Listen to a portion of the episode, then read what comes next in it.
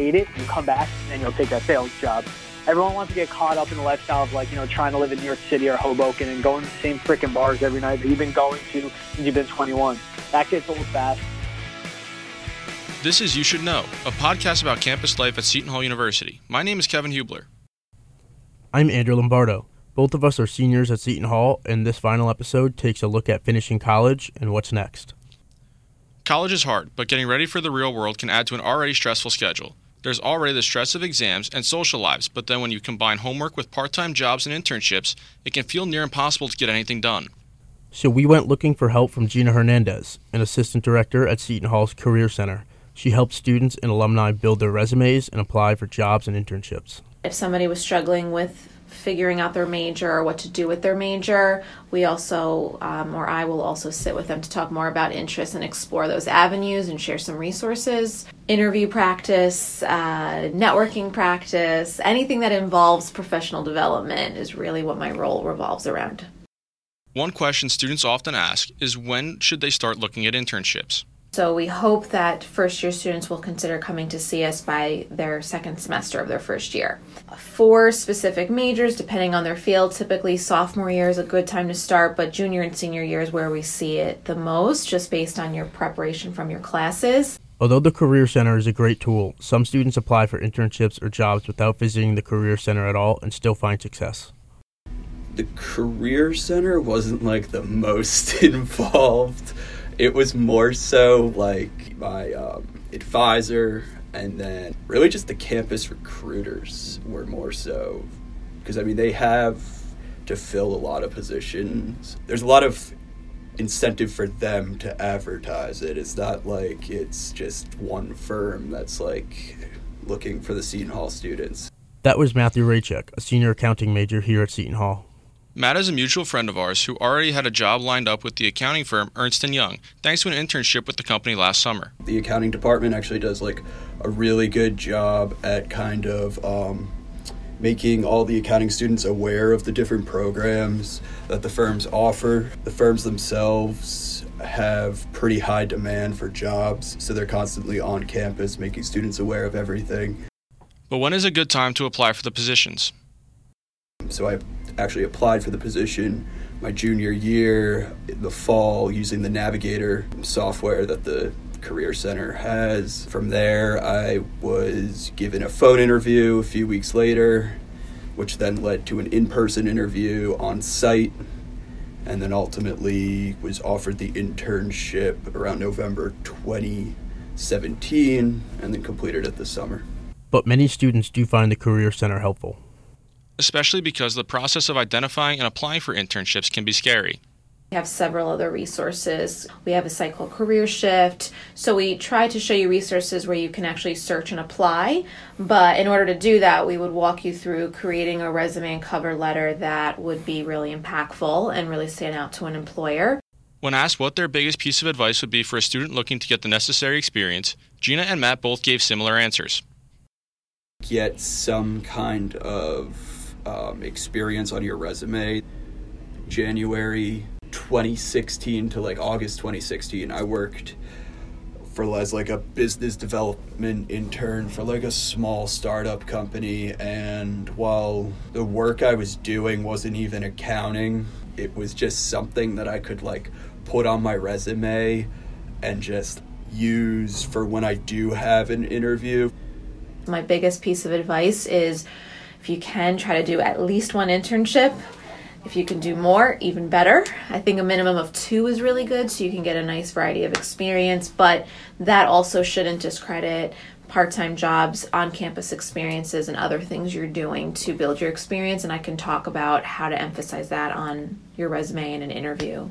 In my interview, I would say for with EY, I mean, pretty much 75% of what I talked about was just experiences from that one internship? I think a big thing is preparedness, meaning not only knowing about the company ideally, but really looking through the position. You know, what are they exactly asking for? Looking over the qualification skills so that you can properly address that in an interview, how you possess those, how you've utilized them.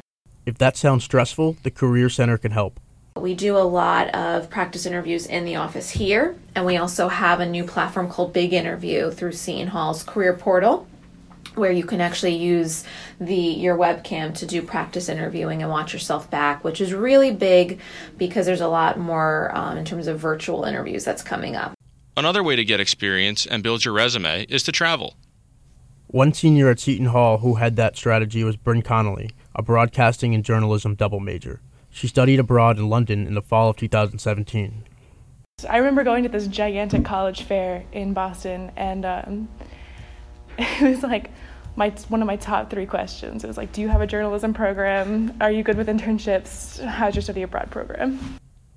Studying abroad opens the doors for students to go even further out of their comfort zone and expand their understanding of the world and its cultures. So I've always wanted to study abroad. It was something that I was always interested in. Um, I really like exploring new places and new cultures and meeting new people. So this was just kind of something that was like the next step in my college career. Sometimes there's the opportunity for those who study abroad to take the trip with other students. Seton Hall runs some week long trips to Ireland that fulfill course credit. Other trips include one to Spain for a month over the summer where a group of students travel overseas as a class, but Bryn wanted to get away from it all and find out more about herself.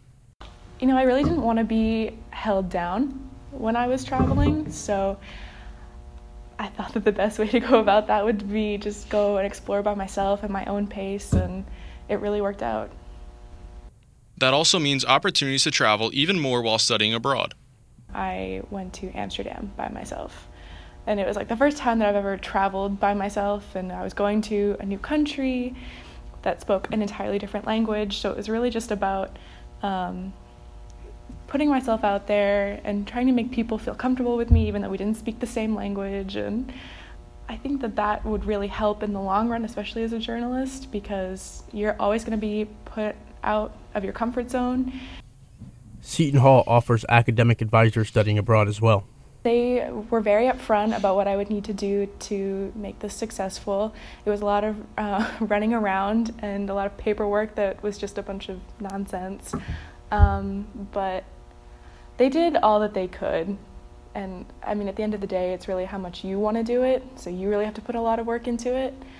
Um, but they they were they were good.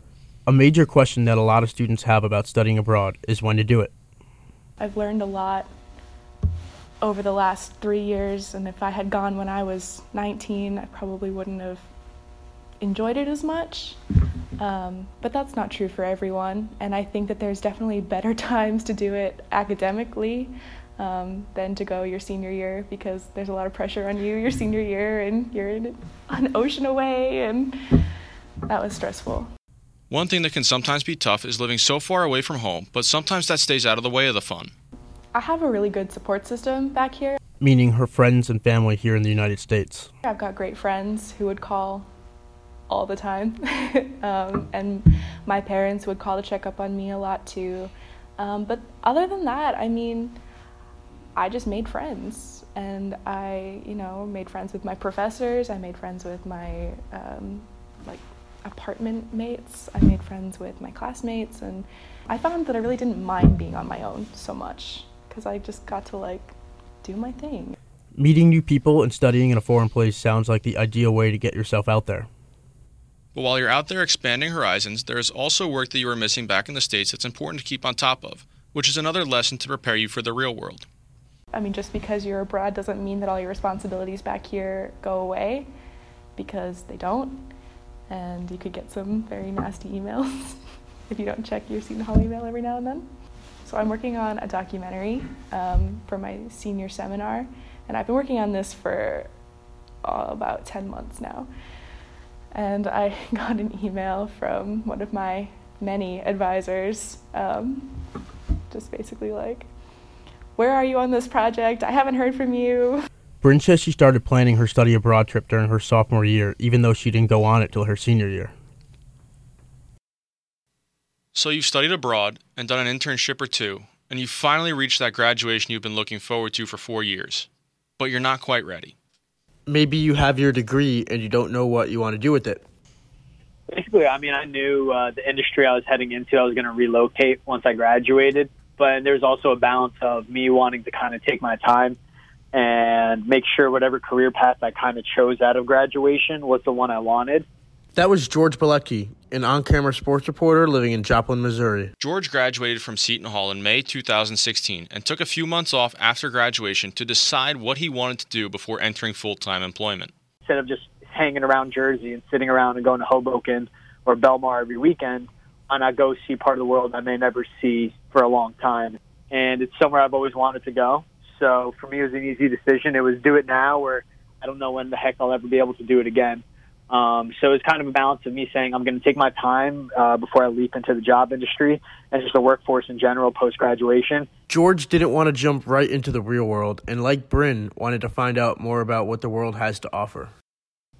Being my background, being Middle Eastern, when I was in Greece, I felt kind of at home, you know, because people reminded me of my relatives, just being from the, you know, that part of the the world, the Mediterranean, everything like that. And then coming out to Missouri, there every day I feel like I'm in a different country.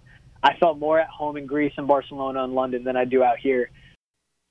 While you may not want to think about them for a while, something to keep in mind, George says, is that not long after graduation, those student loans need to be repaid. So my main decision of going into the summer was, you know, I'll be working a few odd jobs. I'll make enough money, you know, that I can like live off of before Sallie Mae comes knocking on my bank account and everything. My wonderful grace period of college loans passed. So that was that was also the button that hit, and I was like, oh shit, I got to get going on this and start making real money. So I picked up a few more jobs. If I wasn't with Yes Network, I was delivering pizzas at some pizzeria in town, which sucked because you know you're like, all right, I got a college education. I'm driving around slinging pies and everything. It's like this is not fun. That's one of the reasons why George started applying to sales jobs, despite his desire to be in broadcasting. Um, what hit was July, August, mainly August. Everyone got jobs except for me. I was kind of last of the race, last to the finish line on that. And what happened was a lot of these sales jobs I would go interview, but every time, you know, I was in an interview, I had probably like five offers. Every time I got an offer, I just got this awful, awful, awful gut feeling I myself am taking a gap year, and there's definitely that you know anxiety, stress of uh, looking for a job while also trying to plan out my future and what I want to do with my career. You know, especially seeing uh, so many other friends, you know, already getting jobs at this point. But while that all may sound intimidating, taking that gap between graduation and employment can lead to some unique opportunities. Go apply and go explore in California. Go drive your car to California, apply to a bunch of jobs instead of doing phone interviews, let them know you're there. So while joining the real world might seem like a lot, just remember stay on top of it, stay organized, and don't worry about it so much. Everything works out in the end. And that's it, the final episode of You Should Know, a podcast about campus life at Seton Hall University. It was produced by the podcasting class in the College of Communication and the Arts. It was edited by Nancy Solomon. I'm Andrew Lombardo. And I'm Kevin Hubler.